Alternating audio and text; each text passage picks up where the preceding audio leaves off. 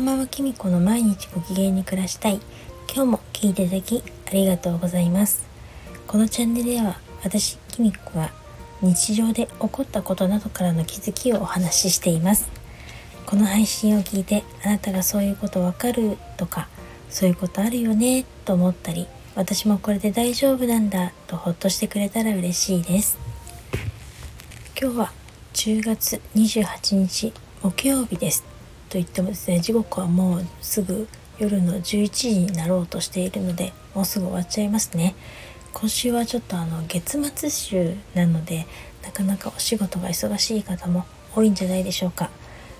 で各いう私もですねなかなかちょっと今週の月末は忙しくてですね あの本当長く感じています。本当明日早く終わってほしいなっていう感じになってて若干ですねちょっと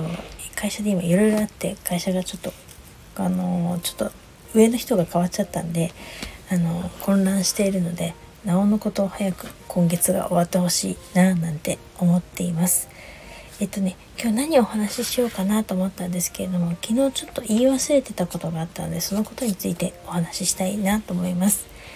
昨日あの新潟の南下突破米っていうお米のことを紹介したんですけれどもそのお米をですね送ってきてくれた母のことをちょっとお話ししたいと思います。えっと新潟の母が送ってきてくれたんですけれどもその時ですね実は初めてあお米をね送ってきて送ってきてくれたんでお礼で電話をしたら初めて母があの娘が合格したら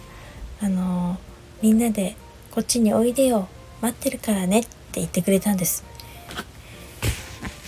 これがですね本当に嬉しかったです。あのー、コロナ禍になってからねずっと聞いてなかったんですよね。もうだから本当ね気持ちだけでもすぐにでも行きたいって思ってこの言葉待ってましたって感じで正直お米よりもねずっとなんか嬉しかったです。えっと何て言うかやっぱりね向こうの方だと地域柄もあるのかなかなかとあの埼玉とかね東京の方からあの子供たちが帰ってくるってなるといい周りの人がいい顔をしないらしくてそれでなかなか言えなかったらしいんですけれどもねこっちあの東京も関東もだいぶ感染者数が減ってきたのででなんかやっとそういう気持ちにワクチンもねみんな2回ずつ打って家族もお互い打ったのでそういうのもあって言ってくれたんだと思うんですね。だからあの娘のね進学先が決まったらあのなるべく早く家族で実家に行きたいなと思います。きっと私と同じような思いされた方たくさんいらっしゃると思うんですね。で今やっと落ち着いてきたのであの少しずつみんなでまた会えるような感じになってる方もきっと多いんじゃないかと思うんですよね。だからあのなんか正直こんなに減って本当なのって思う気持ちもあるんですけれどもだからこそ余計ちょっと気を引き締めて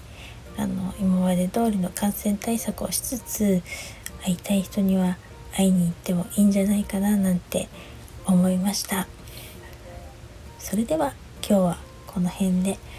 最後までお聴きいただきありがとうございました。明日はちょっと月末でもあるし、えっと、夜にいろいろオンラインの講座が入ってたりとかをするので